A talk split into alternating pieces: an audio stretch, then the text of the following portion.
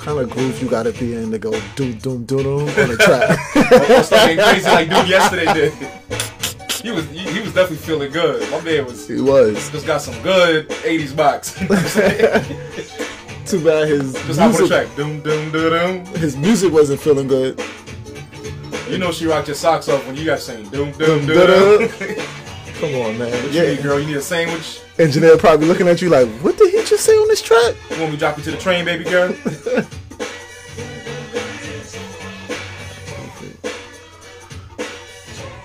New Jack Swing era, man. Classic. Timeless.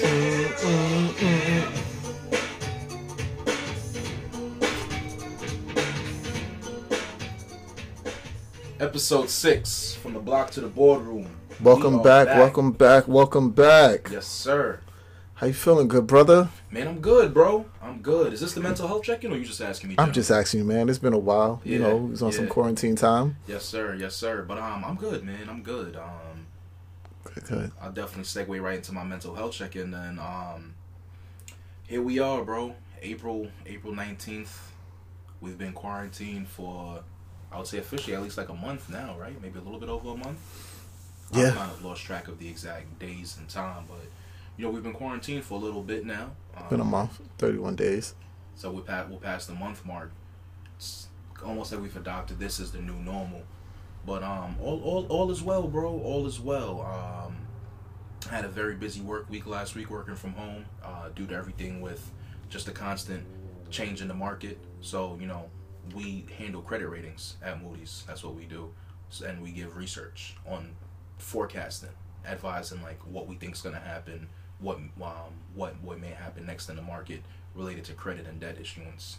So because of what's going on right now, there's a lot of that. Like everybody's like, "What's Moody saying? What's Moody saying?"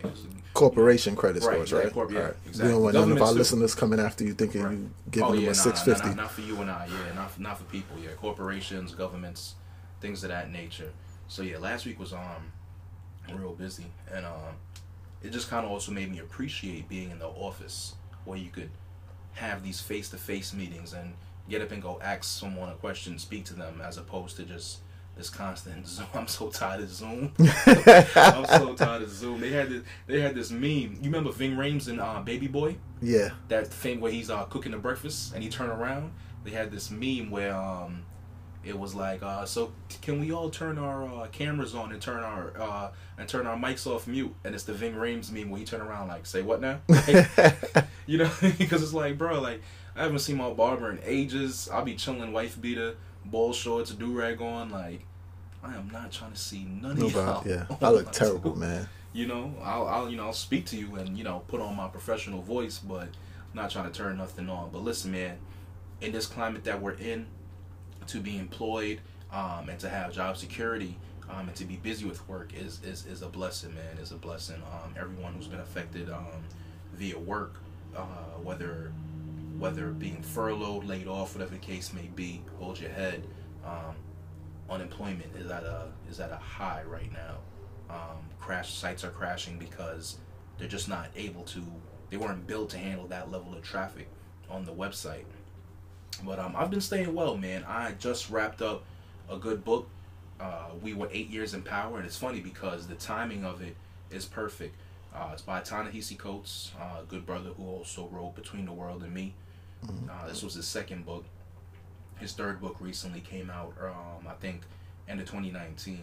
And this just really goes through, it's, it's through the lens of the Obama administration and how he was perceived by greater America, but also it historically goes back to a lot of just the structure of how the black American community was set up from slavery times Okay.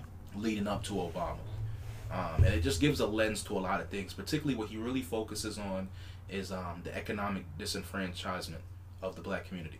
You know, he really goes into that from the Reconstruction era onward, as to how that almost set up everything else from the the prison industrial complex to the war on drugs and how war on drugs in the 80s how everything kind of stems out of that economic uh, disenfranchisement which took place from reconstruction the early 1900s that whole era. Even you know because that whole era is kind of like glossed over in history and we kind of like speed up to like the civil rights era. But we have to realize what even what even led to the civil rights era, what even Yeah. led to that discontent, and that discontent um, is all built up right after you go post Reconstruction, going into Jim Crow. So that was a really good book, man. Shout out to Ta-Nehisi Coates. Uh, that, that brother uh, writes well. I really enjoyed that, and I um I started out a new book.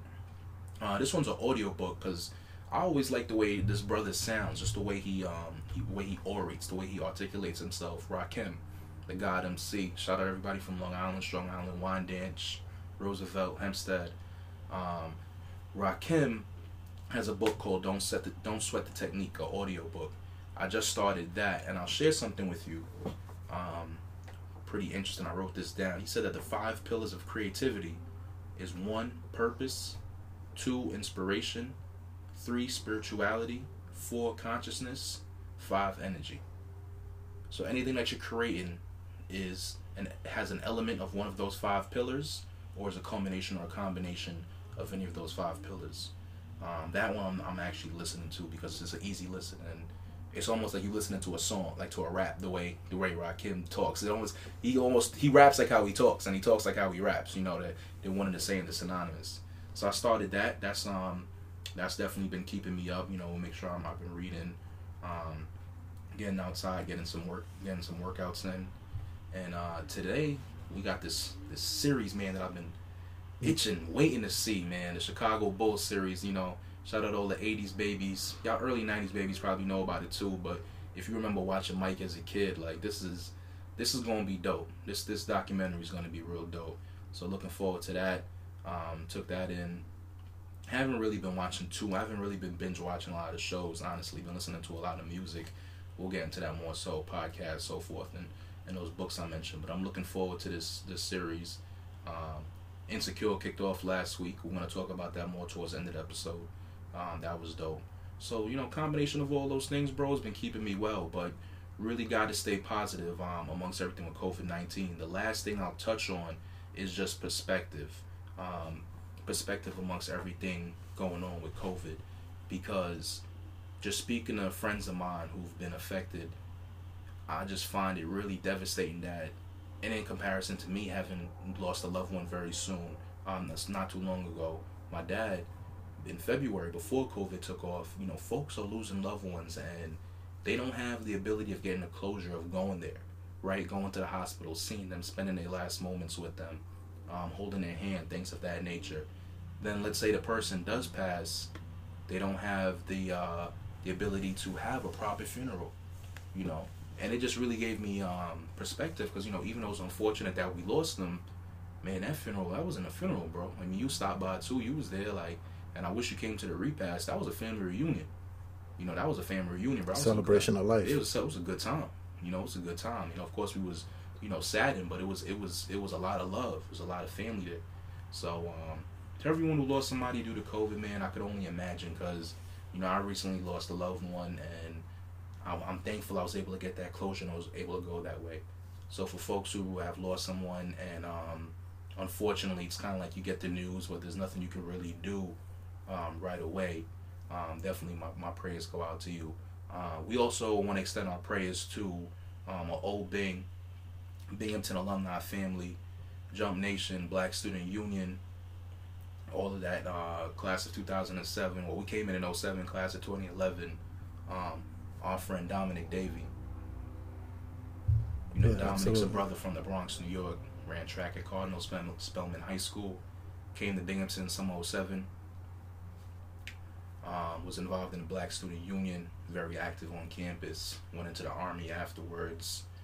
Um, went into got his master's. Was working on his PhD.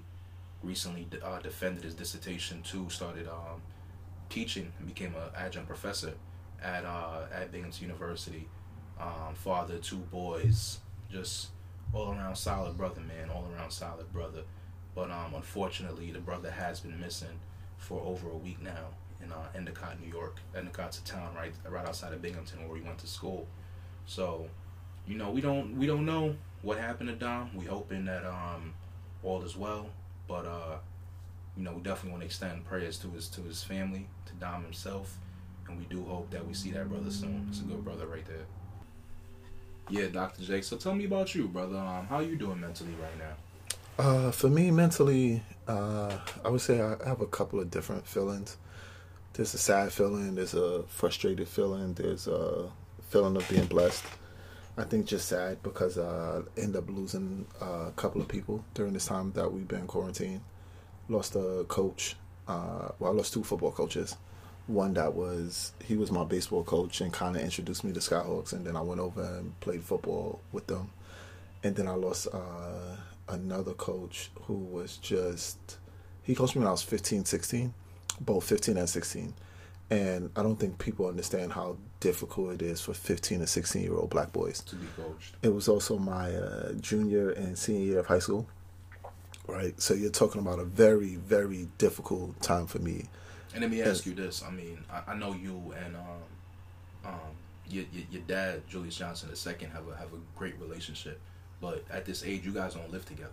No, right? no, no, we didn't live together, but we still we still had a great you relationship. Great, like it's like my my dad lived two hours away in Connecticut, but right. my dad was more involved in my life than people whose fathers lived with them. Okay, wow, okay. Because right. I was gonna ask you if like if that played a factor in like the coach relationship at that vulnerable age. Well, you know? just I think you have like you have your father figures, your mom figure. Well, you have your moms and your dads, and then you have people who are mother figures and father figures who you can talk to just because there's certain relationships you can't have with your parents. There's certain relations that you just shouldn't have with your parents to an extent, right? True, true. Like as much as I want my daughter to be close with me and tell me certain things, I'm her father at the right, end of the day. I can't afford to be her friend, right. especially not until a certain level. Right. But even once she gets of my daughter can be 30, I'm still going to be her father mm-hmm. and act as it, mm-hmm. right? And those other father figures and mother figures play an important role, right? So you're talking about, bro. I remember when I was 15 and we playing in um, parade grounds, which is Canton Park, and it's just ganged out, right? And I'm talking about on my team there was gangster disciples, Bloods, and Crips, right? Like I'm talking about some of the biggest Crips that you know now was on my team, biggest Bloods that you know now on my team, and us being GDs on the team, and we coexisted just fine, right? Like no problems, no nothing. And you had this man that managed all these personalities mm-hmm. that also took time to, to teach us about life, to teach us about women, yeah. like things you're going through. Like it, it was, big, it was bigger than youth football. Absolutely. House football. always open to us. I'm talking about a man that gave us money to stay out of trouble and all of this. So it was just crazy, right? That we went through all of this. Um, and you know, like losing him, his name, uh, Coach Moore, Dwayne Moore Senior, and just losing him was just, it was hard. Uh, when I found out, especially because, like you were saying, this is not a time where you can really be there and express right. those kind of things. Uh, so you know, sadness for that. Uh, my barber passed away during this time. Well, the the barber that owns the shop, the older man. Okay. So I don't even know if I'm gonna have a barber shop, but just him, Ducky, he was he's a great guy, old Jamaican man that always, how you doing? How's everything? I'm proud of you. How's it going? Like, what you doing in school? What you doing business wise? You got a business card. Yep.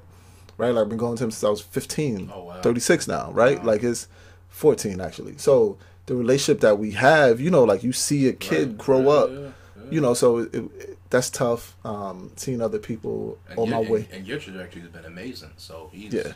he sees you and he's like, wow. Which is, you know, it's, it's been a blessing. Um, and then uh, on my way here, I found out one of my cousins passed away uh, who live in Chicago. So it's just you have all those feelings and um, frustrated in terms of seeing like the numbers when you think about the kind of people who's dying from COVID that we'll mm-hmm. get into later.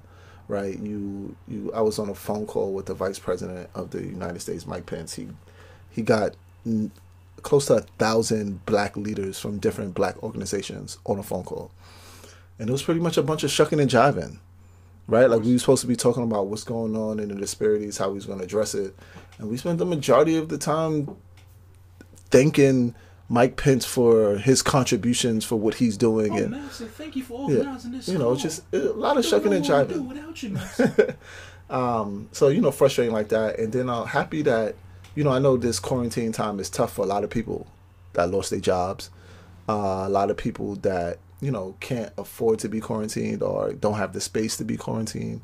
So, you know, I'm just feeling blessed and fortunate that I'm able to go through all of that and able to go through quarantine and still have a job, still be working, still be able to see my daughter all the time, still be able to take her outside and Fortunate enough not to get hit with COVID myself, even though I think I might have had it in around December yeah, when I was in the ER. Like um, so I, uh, you know, I'm still blessed in that in that extent. So those are my emotions and where I'm at uh, in terms of mental check-in. Dope, brother. Dope. I'm glad to hear you're good. All right, so switching over into health and what's on everybody's mind got us all quarantined. Switching right into COVID nineteen talk.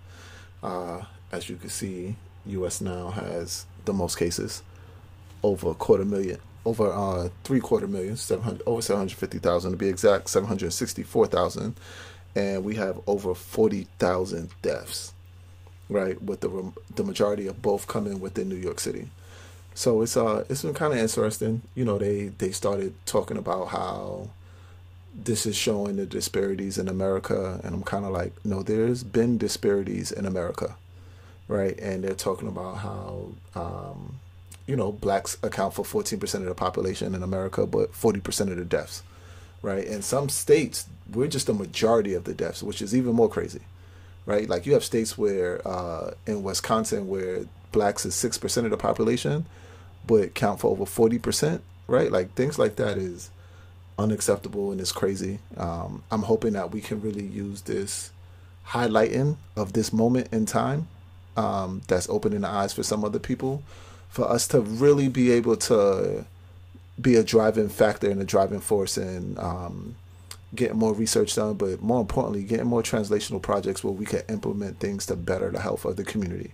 And that's all that's all around, right? Because a lot of our disparities while we're lacking from this isn't just from a health standpoint. People like to think tend to think about it. It's because blacks um, tend to have a lot of obesity cases, a lot of diabetes, a lot of hypertension, a lot of childhood asthma, right? But it's all it's almost like a complete circle, right? Like because you got the economics because of where they live.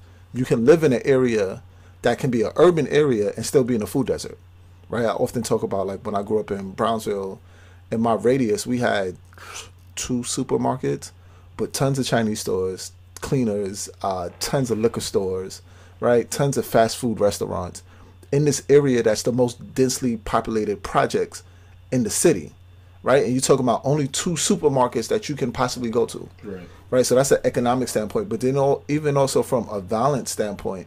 At one point, my projects didn't get along with the projects across the street, but the supermarket, you had to either walk through the projects or take the long way and walk around the projects and then hope you have no problems on your way back home after going to the supermarket for your your mother or your grandmother right like so you talk about being in that kind of situation you talk about education wise and what our school systems look like which leads us to make these kind of choices right and you talk about there really not being free lunch programs being standardized until the black panther party mm-hmm. really started it right so when you think when when you take all those things into consideration this is generations of generations that led us here.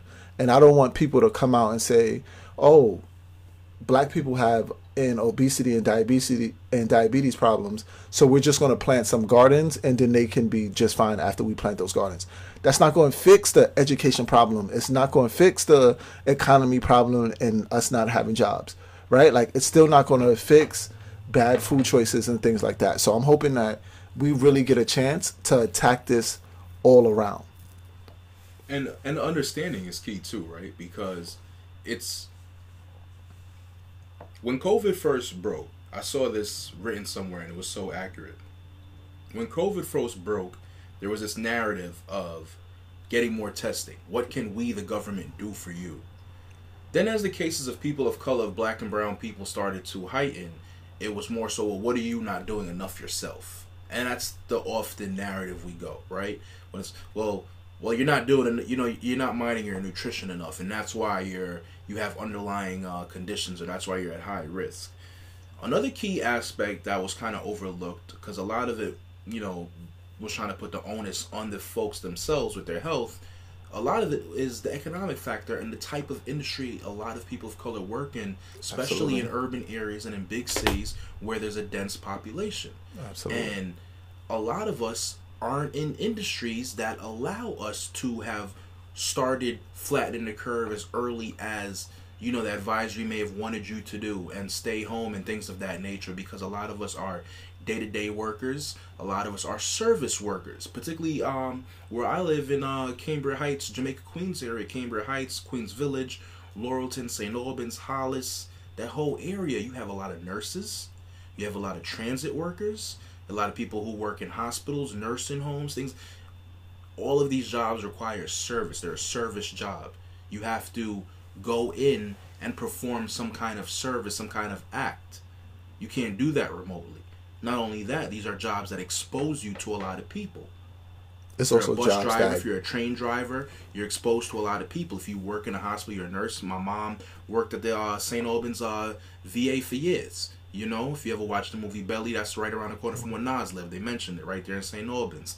So you have a high concentration of people in those fields in this area. Thus, this is why this same area had a high concentration of COVID cases.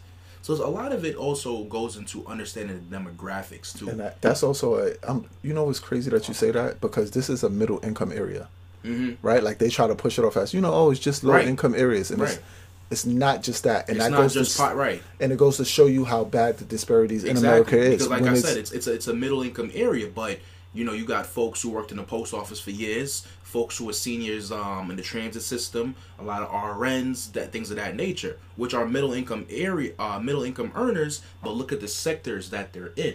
and you, you know what bothers me a lot sectors. we tend to be we tend to be test dummies Mm. a lot of the times right and i say this because when this first broke right Mm. and you remember we being back on the podcast before and me talking about yo look you telling nurses to wear the same ppe and they're going to walk around they're going to spread it Yep. right? And if you take that even a step further from the front line of healthcare to the front line of the transit system that has to get people in and out. So we're the majority of those people, right?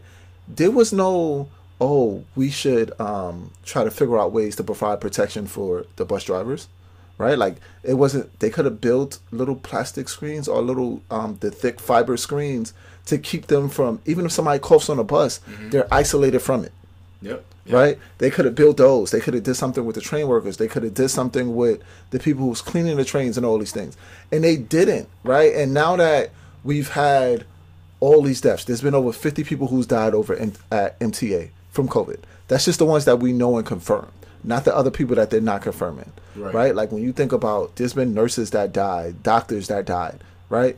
And it's kind of like, oh well, now that we know this, right, from a, a federal government standpoint, let's do other things, right? Like let's make people wear masks now, right? Not because we're trying to keep you from getting it, we're trying to keep you from giving it to somebody else. Right. Like now that we've been to test dummies as black people in America, it's kind of like now you know what to do to help protect everybody else. Let's you know. First it was let's you know what can we do for you. Now it's well what you should stop doing or what you should do. Put the onus on. right and it's and, and we're absolutely going to need more testing and people don't understand that right and i feel like one of the reasons sometimes you get uh pushback from saying oh we need more testing right from the federal government standpoint is just a matter of because a lot of the areas that's going to need to be tested it's going to be low income underprivileged or minority areas. Mm-hmm. because those are those people that you need us to get back to work so that y'all can get back Can to get work to- right? so but because your job hasn't been affected by it somewhat right? Because people in a lot of white collar jobs has been able to go all right we're going to go online we're going to do this and we'll be okay. High paying white collar jobs Yep. right? The blue collar workers that's gotten laid off or the people who's doing the transit system healthcare workers it's kind of like all right well we need to keep y'all going and it's like you're going to need to give us that those testing um, in order to find out. And as you do more testing, you're going to start finding out how much more this disparity is shown across our country that COVID is highlighting right now. You know, and, and that's a good uh that's a good segue right into something that you and I talked about earlier in the week. What are some of the um effects that's even playing in just city day to day life economic wise? I know we had mentioned that um the city's gonna cut summer youth programs, right? Summer Yeah. youth has been around for a while from from you know from you and I were teenagers and um, I'm part of a mentorship program um, through Big Brothers Big Sister where we uh, mentor uh, boy um, not boys and girls I'm sorry Eagle Academy do it with so many different schools I forget Eagle Academy over in um, Bed Stuy area Brownsville border um, in Brooklyn and that was actually one of the um, questions that one of the students asked. It was like, do we know of any opportunities of ways that they can earn money remotely? design some graphics, something of that nature. And I thought about that. I was like, wow, like depending on how far this goes, summer employment, you know, which is big for for, for high school teenagers, has now been canceled. Well, no, in all fairness, like summer youth was canceled prior to COVID. Oh, it was. Okay. And summer summer camp is canceled because of COVID. Right? And whether that's a funding issue because they're talking about now having the state having to cut the state education budget by 50% if federal government doesn't give them a stimulus or whether that's because of they don't want to have anybody in school uh, to keep the spread down to help continue to flatten the curve and pretty much help us um, go down off the plateau. Uh, it's it's issues either way you think about it, right? Like you have you have people who's been in home, locked in home, quarantined all day, all for over a month, and we know we're going at least another month to May fifteenth at the earliest before we even begin the the opening phase, phase one of letting people out of quarantine, right? And you have these people now, like you have these kids who parents might have lost their job, parents might have hours cut, been stuck home, finally gonna go outside. They're not gonna have nothing constructive to do from summer youth to put some money in their pocket. They're not gonna have no summer camp to go to to give them something constructive to do, right? Because summer camp is not just school or activities, it's structure, it's learning, it's yeah. food, yeah. it's childcare while the parents are working, right? Like they're not going to do none of that. What do you think they're going to do in the summertime? Ain't going to be nothing for them to do but get in trouble, right? Like chances are you might not be able to stay stay outside. I mean, stay inside the house because it's going to be hot and humid. We know how New York City summers are. Yep. So now you outside, just waiting for trouble. Waiting for trouble, right? Like it, it's a terrible mix. And I remember tweeting um, earlier this week saying it's going to be a legendary summer for all of the wrong reasons. Mm right? Like in a lot of people, and I'm sorry to say this, but a lot of people who live in gentrified neighborhoods and thought like it was good, and people got pushed out of those neighborhoods. Realize homeless going up, shelters going up, right? Percentages of people in those. A lot of people gonna get robbed this summer, right? Like it's kids ain't got no camp to go get food at or to go get structure, and they don't got no summer youth job to get money in their pocket. A lot of people gonna get robbed this summer right? Like it's going to be a lot of violence this summer. It's the reality of it, yeah. Built up frustrations, which is which is crazy that it's really coming to this, right? Like and and it's some of the stuff that I don't want to be lost by just again when they highlight the disparities that black and Latino and brown folks face from COVID to only be healthcare. It's a triple down effect that everything should be highlighted. Very good insight. Very good insight. Um, some things that I've seen uh, in reaction to COVID on the business forefront. Car insurance have been doing a lot of uh, refunds, a lot of uh, sending allocations back to policyholders. Allstate's been doing it automatically.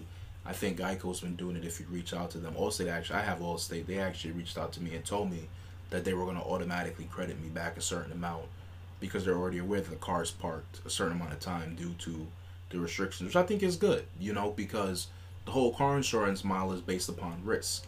So the risk is mitigated if you know for sure the fact that I'm not going to be driving a certain amount, or your, your policyholders aren't going to be driving a certain amount of miles per day as they're quarantined. So might as well you lower the policy amount for the month, you know? I think so. so Geico raised mine. Wow. Not, During this current time? Yeah. Was that because you're wilding out or? No! I don't need to drive. Crazy. You might have to call them. But I've seen that's been going on. Uh, Congress suspended mandatory 401k distributions. Ex- uh, explain, uh, elaborate on that.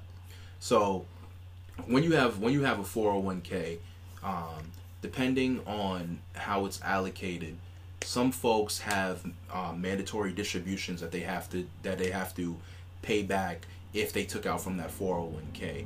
So it's suspended. It's not canceled fully, but it's suspended for the time being um, for at least for Q2. I'm assuming Q3 as well of 2020. Uh, that really affects like the high end folks, people who um, have these large 401k pools who might take out against the 401k to do various things. That makes sense. Help people make some payments in right. time, give them extension on exactly. paying it back. So it's uh, but on, on the flip side of that, the uh, right now where we are as of the 19th, the stimulus for small businesses has been exhausted at 350 yeah. billion. Yeah. Um, that has nothing to do with the stimulus for, you know, you and I for the general folks. Even though I'm not getting the stimulus, but for the working class Americans, that's the stimulus for small businesses, barbershops, um, uh, auto repairs. But, but you know what? This, you know, it's been a lot of fighting over that for the next bill that's coming up because they felt like the mom and pop shops didn't really get it. Well, that's what I was gonna say. I was even um, we had a phone call. We had a phone call um, for Queens alumni. We had to do our April chapter meeting via Zoom, mm-hmm. and um, local uh, local councilman Clyde Vanel jumped on and he mentioned that it really wasn't a lot of the mom and pop shops and businesses of color in the South Queens area, and I'm sure it's the same thing in Brooklyn, that took advantage of the small business loan. Well, they couldn't get through, right? Yeah. Like, and, and you're talking this is across the country, right? Mm-hmm. So I have um, one of my boys, Raheem. Shout out to the 740 Project in music. They do a lot of uh, digitalizing uh, for artists.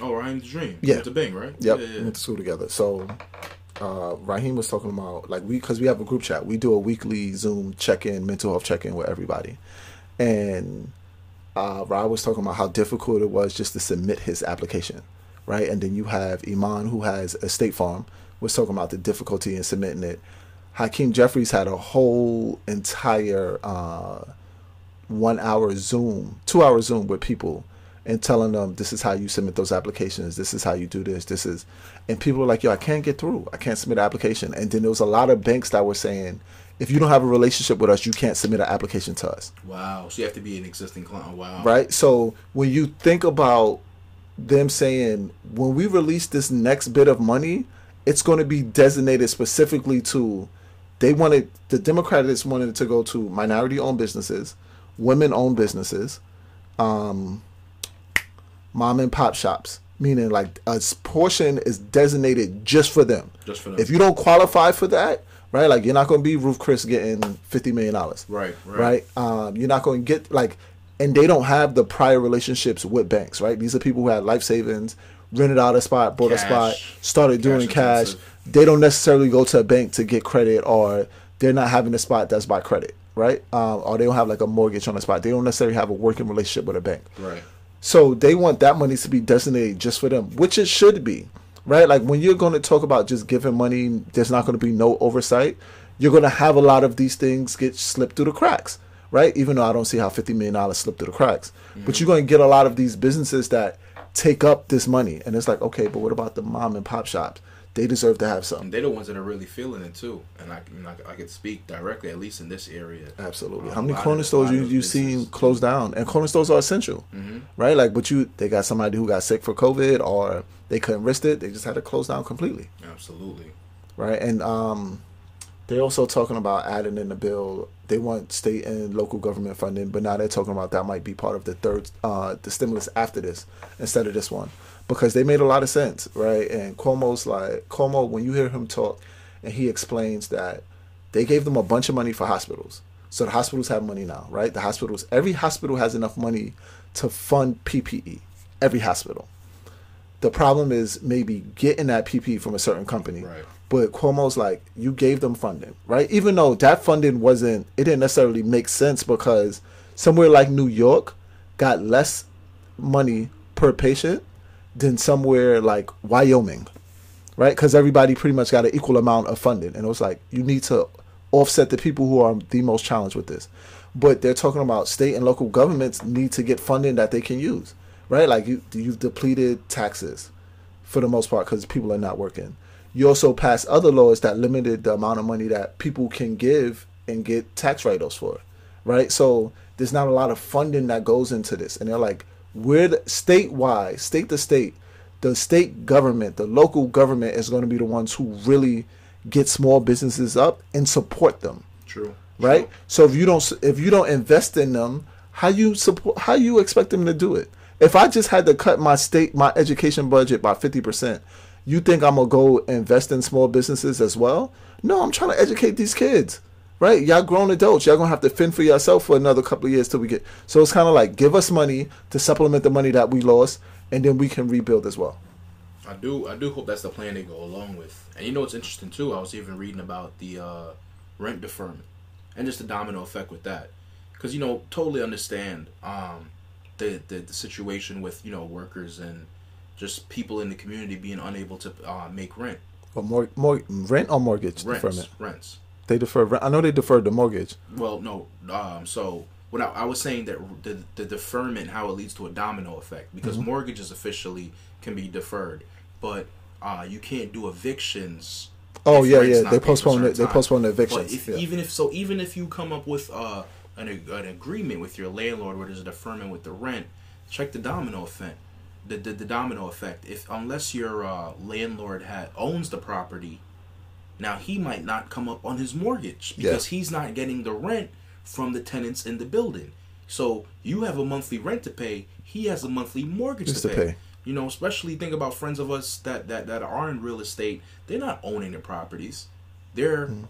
it's a business. You know, you're they're collecting rent and then they're flipping that into making sure the more. But if that goes into one, two, three months, depending on what that person's savings look like, now even the property owner, the person who's on the deed, who's mortgaging the property, could be in jeopardy as well now too. Absolutely. So, also, those people who use mortgages as a way of life, hmm right? Like, uh, well, I should say rent as a way of life, right? Like they own a bunch of properties. oh and right, that's right, their like that's their business. Yeah, yeah, Yeah. exactly. Like they rent out they. They, they rent out multiple. They have multiple properties, and that's their stream of income. Yeah, Absolutely. So if, if, if they if let's even say sixty percent of their renters, let's say they have ten properties, and sixty percent of their renters in all of their properties across ten properties are in a position where they can't make rent for two months, that puts that person in tight in, in quite a bind. Absolutely. My landlord hit me up and i was like, oh, so, you know, small talk. Mm. And then it's like, y'all gonna have any issues with the rent this month? I'm like, you know, I'm like, nah, I got like, you know, I'm I'm blessed enough, right? And I keep telling people that to this to be quarantined, you need to be blessed, Yeah, right? Like I'm like, yo, I'm blessed enough to be able to afford the rent, and I also understand that my rent is also like I operate my business out of my home as well. So it's kind of like, no, I need to have your your rent money. Like, so I'm blessed enough to be able to do that, which has been a good thing. So you know, we had a good laugh about it because he's also he's a firefighter, okay. and uh, he contracted COVID. He was able to beat it. So shout out to him. Happy to hear that from him as I've well. seen that. Uh, um, I've seen that a couple times. Uh, I just feel like friends of mine who are FDNY, NYPD, once they reach a couple years in, they take a lot of the capital they've saved up and uh, purchase property. Oh yes, it's That's- smart. that's It's a good- great that's thing. good, um, additional stream of revenue. Also, shout out to all of the uh, the ambulance workers, NYPD and FDNY, that have been given the hero tri- tributes to all the healthcare workers. What's that about? Across the Tell us country? about that, Jay. So it's kind of like healthcare workers have been feeling burnt out, right? Like, in, imagine. All right, so imagine you've been on a hospital unit before, right? Yes. So imagine you on that unit and it's like eight people on the unit when you're in critical care, right? So because of when Cuomo was talking about our hospitalization rates was so high that we didn't have the capacity to put these people anywhere, right? So there literally went. There's some units that had eight beds in it that now has 24 beds in it. But you also have to staff those nurses. All your nurses have to keep working. Like I know another unit that went from 10 beds to 31 beds. Right? So when you talk about almost having like people all over the place, patients all over the place, people are also sick, right? Healthcare workers are sick. The lack of PPE led to a lot of them contracting COVID. I know somebody who contracted COVID and then was refused to be tested, right? The job wouldn't test her, and she ended up giving it to her entire family, including kids Wow. right? Like stuff like that is disheartening, but that's what happened. Mm-hmm. But now you got to be out for minimum two weeks sometimes, right? And sometimes you need to be out for longer than two weeks because your symptoms may last longer than two weeks. Just like they may last, you may be asymptomatic. It's some people that may go over. So if we're on a unit and you go out, now some of us have to pick up extra shifts just to make sure that we're fully functional at the hospital. Mind you, now where I normally have two patients, I now got four. So they've been kind of like recognizing that healthcare workers are heroes which you should have been recognizing all along. day one. Right? Like, don't get me wrong. I, yes, cops are heroes, firefighters are heroes. Even though we sign up for these jobs, healthcare workers are heroes. We save lives, Absolutely. right? Also, think my transit workers are heroes as well because y'all came Getting out during this time. from- yeah. As people working at stores, delivery people, food, restaurant, y'all all heroes. So they've been going around giving them these hero welcomes and hero That's send offs. That's what's up. You know, which is which has been dope, right? Like it's Make make people feel appreciated, and that's all people Absolutely. really want. You know, that's all people really want. Segue to music, brother. Segue to music. It's been a yes. couple uh couple of new releases recently. Uh, quarantine, quarantine, quarantine. you know, I mean, my brother from up north, other side of the border, Brampton boy, Tory Lanez, be looking real crazy on the live with his uh, Quarantine radio. and uh, his his baggy backwood blunts. But um, yeah, man. Um, listen, if that was part of the, the marketing plan, once they realized that this this uh, quarantine and COVID hit, he ran with it. Yeah, Um, great way to, you know, put up some good numbers and run into some uh, some steam that he can now independently leverage as New Toronto Three, uh, following the the mixtape series he had going for a while. New Toronto One and Two. New Toronto Three is his last project on uh, Interscope, so now he's independent. And I forgot the numbers. I seen it somewhere, but my man, between his Instagram following and his YouTube following, increased them significantly via this whole quarantine radio process. You know, so that's dope because now going forward as a as an independent artist, these these are platforms and networks that he's to need to really tap into to garner um, interest and push when he's ready to drop his next project independently. Uh, took it in, solid project. New Toronto. I always like the New Toronto series because he, um, unlike Chixtapes or one of the albums, he he raps a lot on on those mixtapes on that series. the Chixtape just came out. Chixtape came out in November. Okay, The Chixtape came out in November. he really So- wanted out that contract. So that yeah, oh yeah. hmm He actually has the number one album. What's that? I believe it's the number one album. Unless Toronto three? wrong. Yep. Rolling Stone, Yeah. Okay. number one, fifty thousand units. dope. But um, yeah, I always like the New Toronto series because he, he really raps on those joints. Uh, really liked uh, Dope Boy's Diary on this one. I feel like he kinda, Yes, that was my joint. Dope Boy Dope Boy's Diary. I feel like he kind of came with like a. I, I don't want to say it's like he bit, but it's like it was very Meek esque, if that makes sense. It's very reminiscent of like when Meek gets in his bag and just starts going off. I really, uh, I really did like that track. I'm actually about to cue that up right now. I'm actually about to cue that up real quick. No, I can I can definitely appreciate that. I can appreciate him releasing music. I'm always happy for artists when they get out of deals they Yeah. don't want to be in. Okay, turn that up, man. Let the people hear that.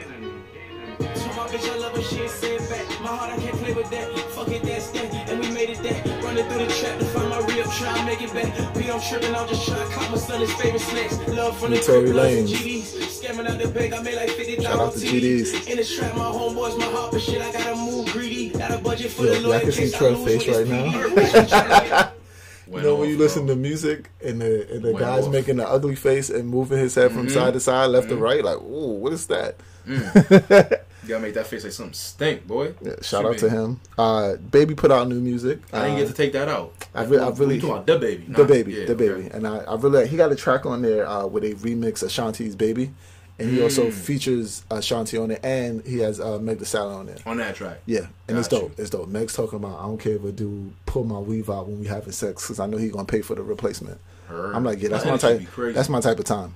Energy be crazy. Yeah. I don't know if you saw her on uh, on IG Live the other day. Oh yeah, when she was She was smacked. faded, faded. Yeah, like yeah, when she was saying. She was And pe- people God. was like, "Oh, she don't got real friends." I'm like, "Yeah, you know what? Sometimes you want to get off. Like, let her get her shit off." So I appreciate that. You know, she had an honest moment Yeah. where she was just going off, and sometimes I'm like, "All right, cool." Like, it's not like she dissed somebody or disrespected yeah, no, no. Anybody. You know, really- like I don't think it, it hurt her brand or anything like that. Yeah. It's, she had a transparent Oh, moment, good. and she was also talking about stuff that's part of her brand. And also think people need to respect that. I don't care how quote unquote raunchy a woman want to be in her music or the way she dress, or she still deserves to be treated like a woman with the utmost respect. Like True. no I matter agree. what, right? So I, whatever I could meet Meg Thee Stallion in a restaurant tomorrow, just walking through, right? Like a drive through. Let's say we're standing outside in our cars. I'm gonna act like she don't do none of that twerking, none of, because she she's still a woman at the end of the day. Right. So I feel like even if she has a drunk moment and she goes off, she still deserves to be treated like a lady. I don't I don't care about none of that. crazy, honestly. Absolutely. And then we had um also dealing with new music. Complex re- did an article that was very dope. Well, hold on, hold on, hold on, hold on, hold on, hold on, hold on. We got we got some more albums that dropped though. I'm sorry, my bad. Let's let's shout out uh, the Griselda family. Our bro Derek from Five Chapter. Oh, yes, You know, absolutely. we work with them. Uh, Westside Gunn dropped uh, Pray for Paris. Pray for Paris was pretty dope. Um, possibly, and you know, it's a funny thing. I don't want to sound like a Westside Gunn hater. He's just my least. Westside Gunn for me is what Chic.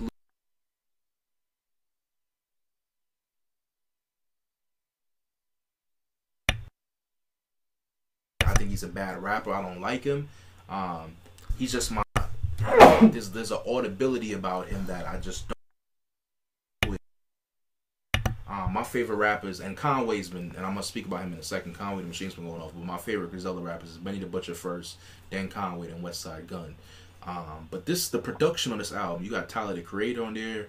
You got Primo, of course, Daringer, who's in house. But it's just it got a very smooth, melodic uh, production. It follows the whole Paris and the whole art theme, which he's very much into. He's very much into the the uh, fashion art scene. Is is it's, it's dope. It's dope. It's, it's, it's, it's definitely a solid album. I, I, I did like it. Um, shout out Griselda, man. They've been, they've been grinding. And as I mentioned, Conway dropped Lulu, um, an eight track EP. Might be less than eight tracks now that I think about it. Somewhere around there with um, Alchemist, legendary producer, the Alchemist. Absolutely. Uh, one of my what's your, what's your favorite Alchemist beat? Now I think about it. my favorite Alchemist beat. I always think of is "I'll Hold You Down" with Mobb Deep and Nina Sky. Yeah, I'm, I when love, I, love that beat, bro. as much work as Alchemist done, every time I think of Alchemist, I just automatically think Mobb Deep. okay, Anything- Like yeah. automatically, Yeah, it's just, yeah, and he's done a, a bunch of other work, but I, it's just, it's just burned in my brain. The same way, no matter what else Guru think, I'm always associated with him with Hove. oh yeah, Right? Like it's just certain things that you like. I'm a, that's what I'm associated with. Like I hear Alchemist, I automatically go Mobb Deep, and that's what comes that into my head. But um, yeah, so they link up and they do a um project called Lulu. Um, and the theme of, of that is based around uh, Paid in Full. Remember, Lulu was the uh, Latino plug. Mm-hmm. Yeah, he was the first connect. put we put uh, um, Ace Boogie on. So there's a lot of like little snippets on that throughout there. Very solid. Conway really, because this is Conway standing on his own. You know, you I don't even think there are any features from any Griselda artists on the tape. So he really standing on his own, and um, you know, it got that Griselda that that grit, but the uh, the lyrical dexterity and the and the wordplay is, is crazy on there. Um, segueing over into R and B dvsn, um, OVO artist, uh, which is a uh, uh, comp- uh, com- comprised of uh, two people, produced in Nineteen85, and uh, Daniel. They dropped their album "A Muse in Her Feelings." A lot of dope features on there. You got a Future on there. You have. Um, they had an interesting mix where they had Ty Dolla Sign and Buju on there together, which was pretty dope. You got Snoh Aalegra, a lot of different artists. Um, not bad, not bad. But dvsn um, had really won a lot of people over with their first album that had dropped a few years ago, and as much as I like it, I feel like they haven't hit that that level again. You know, like that that first dvsn album, any R and B low, when they heard that, it was like, oh, this is this is different. This is this is a vibe. But this is good. Is a solid album. I definitely um um advise our our listeners to tune in and check it out. I check it out. I'll check it out, and then I'll um also go. Uh, well, I guess new album that dropped, and then going into the Complex album. Uh, Two G's dropped this album, Growth and Development. Uh, Brooklyn Drill Music. For those of you who are not familiar with Brooklyn Drill Music, uh, you're talking about Pop Smoke, Year Foreign, Sheff G, Sleepy Hollow, but then also on the other side you got Two G's, Envy Caine, Coach the Ghost put out a new song as well. And uh, for me, it's like you know, Two Two. Well, let and we're transitioning to the complex, right? Because Brooklyn drill music is a large sound right now, Yeah. and it's it, it traces its roots back to Chicago, and then from that also traces back to the UK, which provi- which um, provides beats for both of them. Would you consider Bobby Shmurda a drill artist? Well, I'm gonna think of Bobby's first breakout single, um, "Hot Nigga." That wasn't a that beat wasn't, wasn't a that, drill that was beat. that was by Jahlil Beats, right? So that wasn't even a drill beat. So, nah, I don't, nah, I wouldn't consider and it's drill and artist, it's no. the conversation I've been having because uh, Tutu sparked up some Computers wasn't a drill conversation, beat either. and he, he sparked up some conversation because he said he was the first Brooklyn drill in the terms of the way it is right now, right? Um, and you had some people was like, nah, like Bobby Shmurda was, and I kind of was like, I don't even consider Bobby Shmurda a drill If you want to talk about that whole wave of that sound, Mm-hmm. of that young Brooklyn sound of um aggression Yeah. and just energy. And a lot of it, you know, if you're familiar with just what's going on in the street in Brooklyn, Yeah. a lot of it is related to different sets and different gangs in Brooklyn.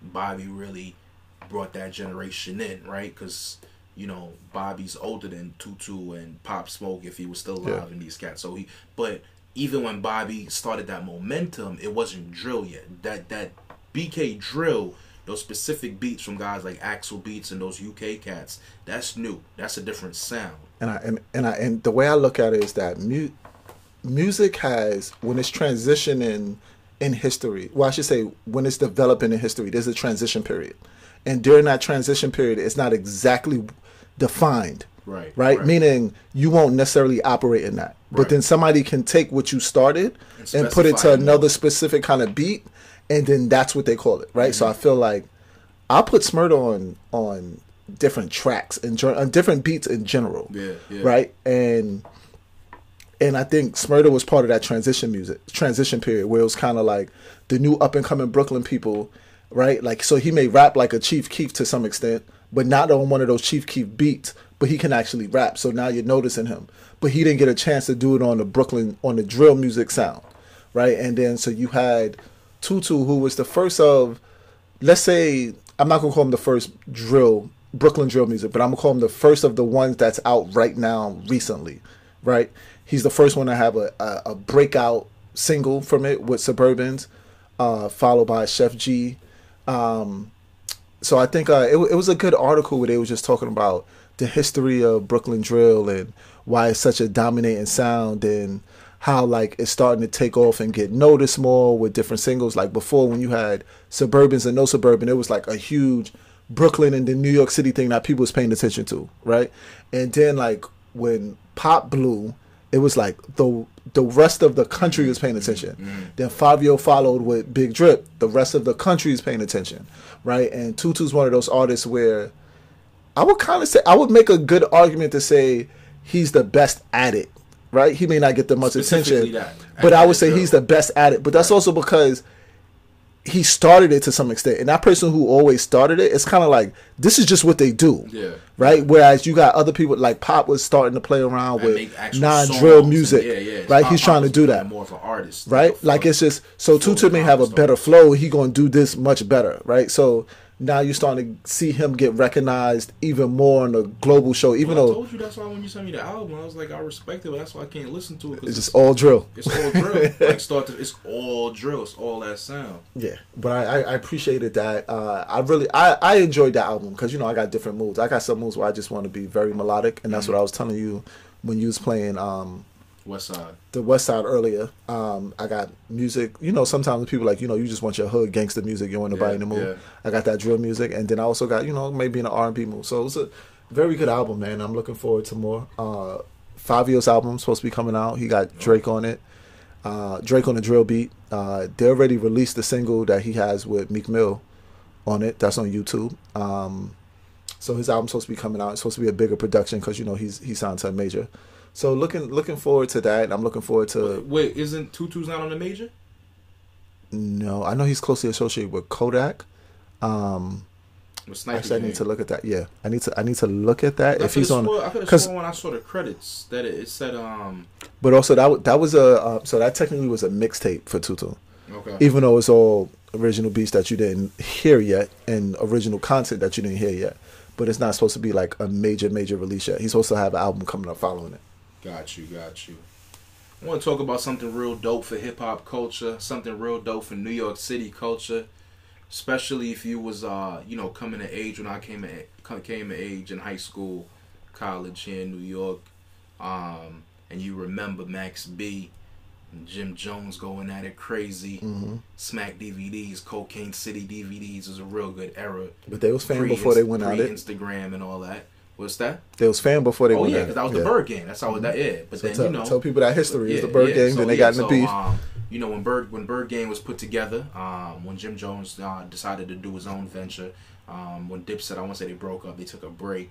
Uh, Jim Jones, you know, give him credit, man. He put together a solid squad. You had, He know how to um, find Mel- talent. You had Mel Matrix. You had my man Stack, right? Squad right here, Far Rockaway. You had Stack Bundles. Um, you had Max B. Trying to think who else was on that squad, but it was it, it was it, was- it was a solid it was a solid lineup. It was a solid lineup. Um, but unfortunately, uh, Max B and Jim Jones' relationship didn't flourish um, due to some some money issues and Max B going into legal issues and feeling like he had a lot of momentum and he needed more money ASAP to fight his case and pay his lawyers than he was able to get right away. Um, and kind of wanted Jim to, I guess, let him out the deal so he could make some moves and just do his own thing so he could try to, you know, beat his case. And uh, naturally, as uh, French was his boy, they was running. They had the coke wave going. French was um before French was even really rapping like that. He was the guy that was putting out the Cocaine City DVDs series. Um, so French naturally got into that beef as um, you know that Max was his boy, and that went on for a while. And if you ever watched any of those DVDs, man, Cocaine City Smack, you know that uh, this is pre Instagram, pre pre social media. It got on site a couple times, and you know you didn't get to see it live or the day after. You had to see Yeah. it like a couple weeks after once the DVDs went out. But it was a couple different times, man. It was it, it, it got rowdy, you know, because the dudes that that Jim was running with, you know, all the non-trade cats from up top from Harlem, like they wasn't no slouches, and you know Max B from 40th, and he also had heads from different places that was rolling with him, and they wasn't no slouches either, you know, and uh, you got there, but you know I think now 2020 we're in a good place. Uh, Max's time has been um, significantly reduced, and I think it's going to get reduced even more. I think he should be coming home soon, within the next few years. I've heard, and it's good to see um, in preparation and he's been releasing new music too. Um, I don't know if that's because of the new deal structure or whatever, but he's releasing new music. Um, so that's that's positive positivity for Max B. But it's good to see. I didn't expect this. French Montana and Jim Jones jumped on IG Live and man hashed it out. Was reminiscing on old war stories. It's dope. You know, talking about the culture, talking about each other, talking about how Jim became um, what he is now, Mm-hmm. and Jim even you know I acknowledging French talking about what how you know he went from you know being a Cocaine City DVD guy to you know becoming like Full one of blown the, artist. a full blown artist With a lot has, of hits. pop hits. You know, who has pop hits. Low, Um, low key, French might have smoked Tory Lanez in that battle. What's that? That Because you know they was on the verses, they battled each other, French and Tory Lanez. When? Last week, sometime I think. Oh yeah, Yeah, yeah, yeah, I didn't even know they went at it. Like like like what all these different artists been doing back for back. yeah, French and Tory. yeah. They was talk- yeah, they was talking about it. Pull it up. They actually went at it. They actually did it, or they was talking about. It? Unless I'm bugging, I know they talked about. it, They said it, I and think I, they I think they actually did it. it. I, would, I, yeah, I don't think they executed it. I would. I definitely would have seen some more about that. But that wouldn't be bad. That wouldn't be bad if they actually went went at it like He- hit for hit. I, nah, I think French would smoke Tory. I think Tory got a lot of local hits, Yeah, yeah. but French got when you go through French catalog of some of the. Mm-hmm. that, that joint was But no, Lee, I'm, man. I'm definitely happy that they they closed that they closed that beef and Yeah. they mended that friendship. It makes it so and I think it's- when Max comes home too. Yeah, and you know it's just yo we And they got music on the way, which sounds good. Yeah, like we we grown now, especially if y'all ain't had beef that ended with somebody getting killed, Right. right? Like it's y'all don't got no beef. That's what both of them were saying. I mean, they had some incidents. Um, I think Mel Matrix got locked up over something Yeah. involving that, you know. But for the most part, you know, Yeah, like no nobody It's- it's- died. it's and I remember fixable when beef. It's fixable. when. Jim when Jim spoke about him and Jay getting along, right? Um, and this was even when like because you know like they they fought Tata's younger brother one time in a store, and Jim was like, "Yo, like nobody died over it, right? like Right, if right. nobody died, like we just Right, because we Jimmy, scuffled Jimmy up even and- told a story about that. Uh, um, one time they was in a they was in a one of the music um offices, and Chinx, rest in peace, Chinx Drugz walks into the elevator solo, and it's Jim and all his people, and Chinx just said one name. He was like, "Don't never forget my man," you know, Stack Bundles, and see like because people don't realize that it's like as much as they had beef, it was it, it was uh they were so connected yeah because here, here's how it goes. Stack Bundles was a part of Byrd Gang, which is Jim Jones' joint, and so is Max B. And the whole time that Stack is running around doing his doing his thing, building his buzz, he's like, "Yo, my man that's upstate right now, though, When he come home. he could flow. Like I got the aggressive, but my man upstate, man, he going he gonna be on the charts because he got that flow and he a pretty boy. You know what I mean? So he kept saying free drinks, drugs, free drinks, drugs. That's how guys found out about. That's how Max B got with the name. Mm-hmm. Boom. Unfortunately, shortly after Chinx comes home, Stacks is you know murdered in Far Rockaway, right in Redfern, right. Byrd Gang, you know, uh, breaks up. They go their separate ways, and Chinx ends up linking up with with Max B and French. And French, and then when, when, Max B gets involved in it, French takes Chinx under his wing. Yeah, But absolutely. the reason why French even know Chinx is because Stack and Ch- and, and Max Max. were label mates under Jim Jones.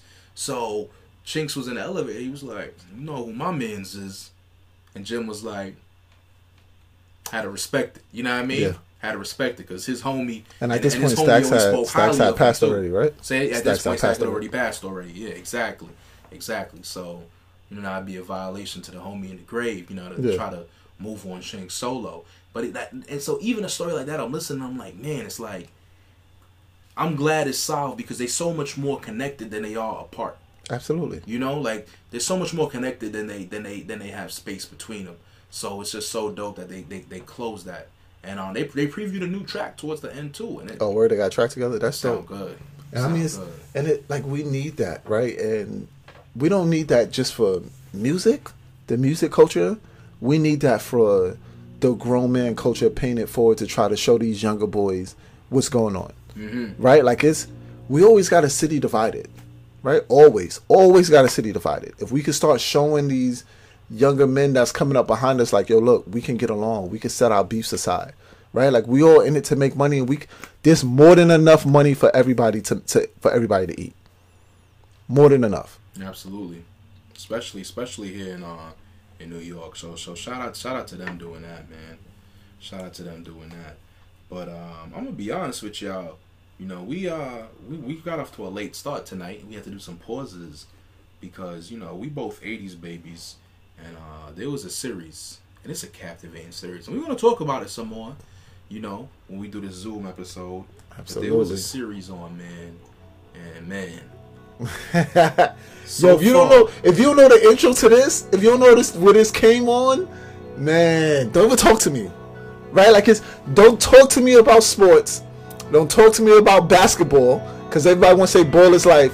If you don't know where this is from, and this is not from Fabolous, I know Fabolous is is rapping over it right now, but this is not from Fabolous, right? And as a kid, when you heard that intro, you went absolutely bananas. Six six From from North UNC.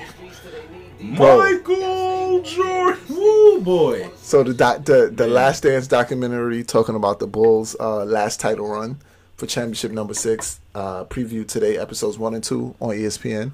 Shout out to ESPN for having to move this up because Oh, their yeah. original plan was After to promote this during either right after the playoffs, or I think during like the finals or something, right? Or No, right after, after the playoffs. After the right? playoffs. Just to keep the attention going on basketball. Ten into the summertime, Right, like the- summertime thing. over 10 weeks keep people captivating exclusive footage.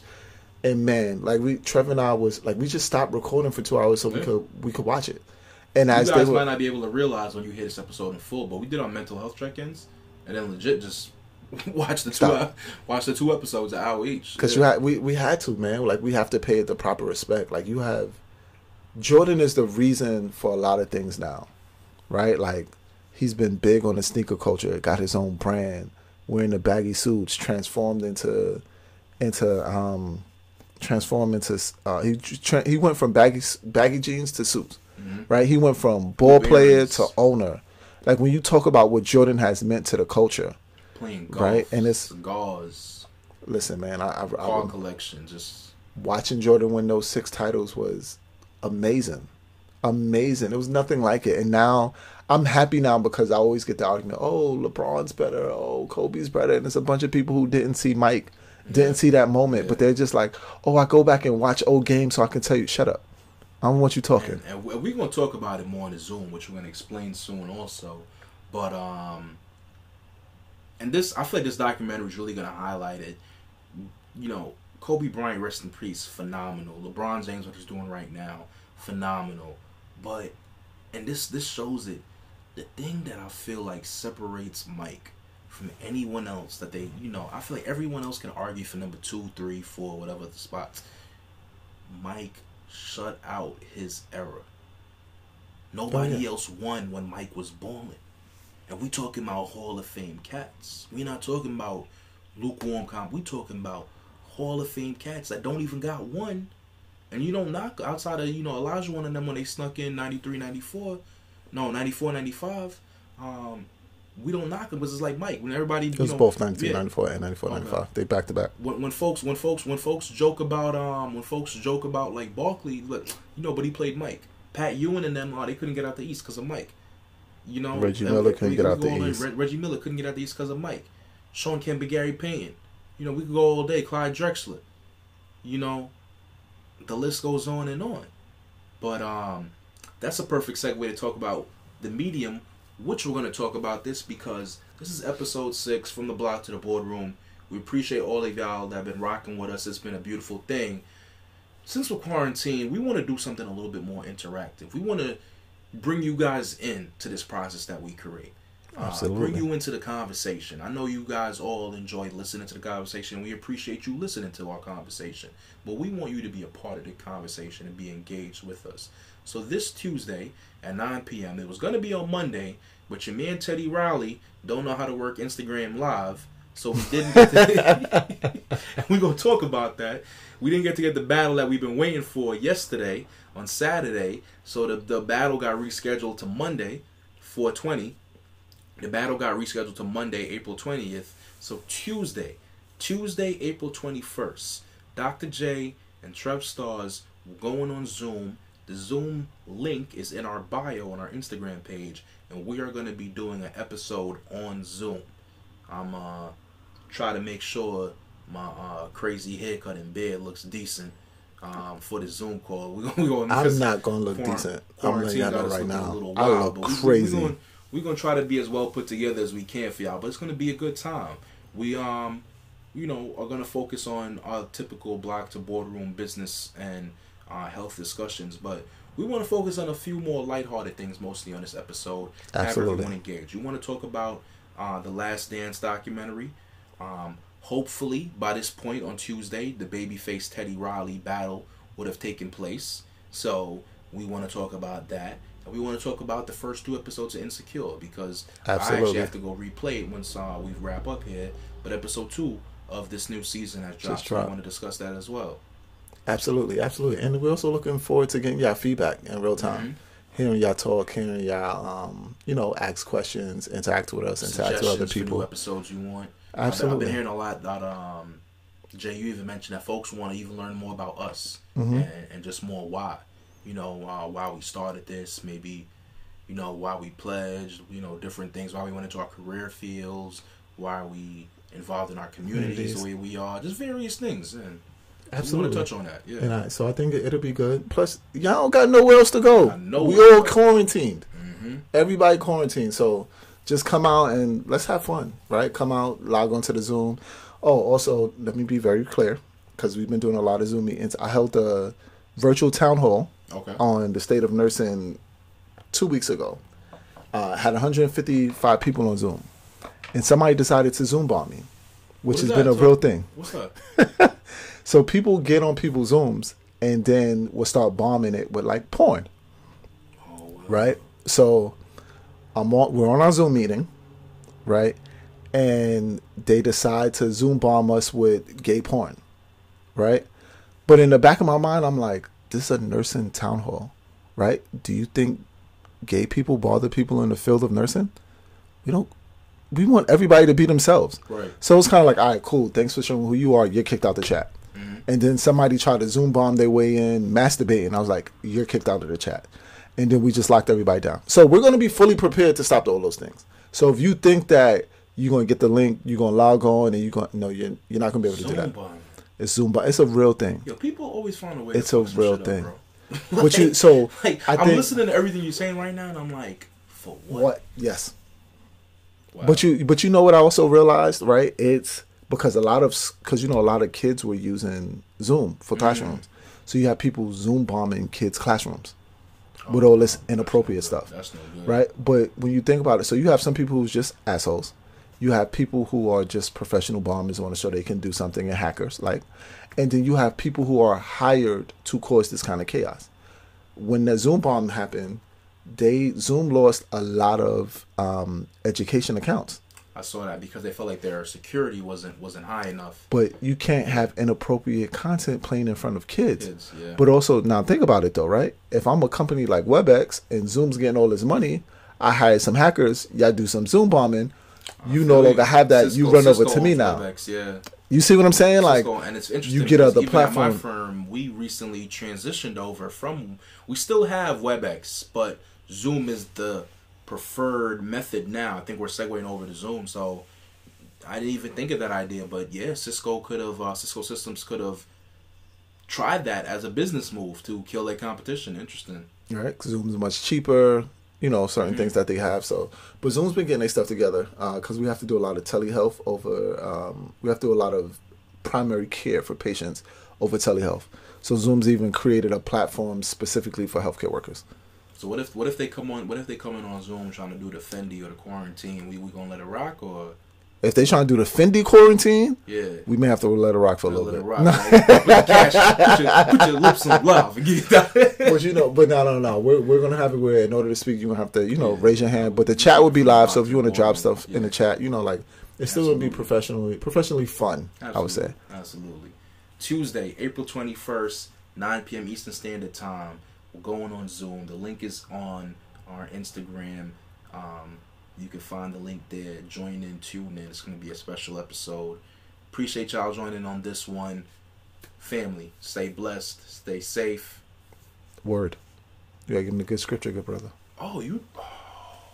I We got, we got. Nah, yeah, no problem. While he, almost he getting the good scripture together, uh, we definitely want to thank y'all again. Y'all gonna be hearing this first thing Monday morning, starting your weekends off with Dr. Dre and Trev Stars again. Uh, feels good to be back, man. I missed you, brother. No, You know, real. It's been a minute. Be back, be back in the studio. You know, Trev spent some time out. He had to quarantine himself to be responsible. Yes, sir. Yes, Um, and it's doing good. Everybody, please continue to stay home. Let me throw that out there as. Let's well. continue to flatten the curve. As much things, as things are possible. looking optimistic. right? Things are looking much better, even though we're plateauing at a very high level, just meaning the amount of new hospitalizations that we're getting, although it's still low, it's still close to 1,400 people a day, right? Um, so we're still discharging people, which is good. Um, our death rate has been high, but it has been coming down. How crazy it is that our death rate has dropped almost 300 patients a day, and we're still at over 500 right? Um, so continue to stay home so we can get these numbers down. Shout out to um, the people working on experiments. Remdesivir has um, gone through a trial. It's going through another one now, but they said it's been very good benefits. There's been a there's a company out in uh, Oxford or Oxford University. Uh, they're working on a vaccine and they're saying that their vac they are 80% positive their vaccine for COVID will be ready to go by September the latest. So shout out to them for trying to come through and save summer. Shout out to everybody else that's really um Bro, we gotta save working. summer, man. Yeah man. This has already canceled multiple trips for me. It's canceled my Mhm. um a wedding. We're supposed to be in a wedding tomorrow, Tomorrow. Tomorrow. man. Jamaica. Yeah. Um we had to cancel that. Uh canceled my a wedding in Belize that I was supposed to be going to for my little cousin in August got canceled. Uh supposed to go to New Orleans for a conference that got canceled. Got another conference in Miami that might be canceled. Uh so it's been canceling I quite a few things. like around early August now. It's, I mean, Caribana, which is first weekend in August in Toronto, that's canceled. They already canceled it. hmm They already pulled Okay. the plug. All right, you know, so it's, it's a bunch of things that's been canceled, which which sucks, but you know, it's well worth it. You know, um, in the long run. Let me deliver this uh, good word, brother. Take us out here on this evening. So the good word comes from the late Tupac Shakur. Keep your head up. I'm trying to make a dollar out of 15 cents. It's hard to be legit and still pay your rent. And it seems I'm headed for the pen. I try and find my friends, but they're blowing in the wind. Last night, my buddy lost his whole family. It's gonna take the man in me to conquer this insanity.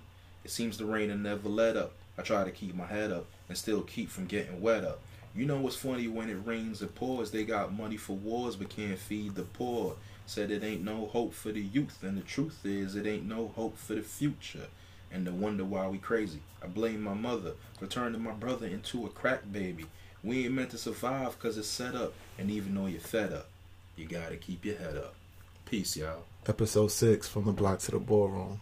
It's your boy, Dr. J, Trev Stars. taking you out. Have a good one.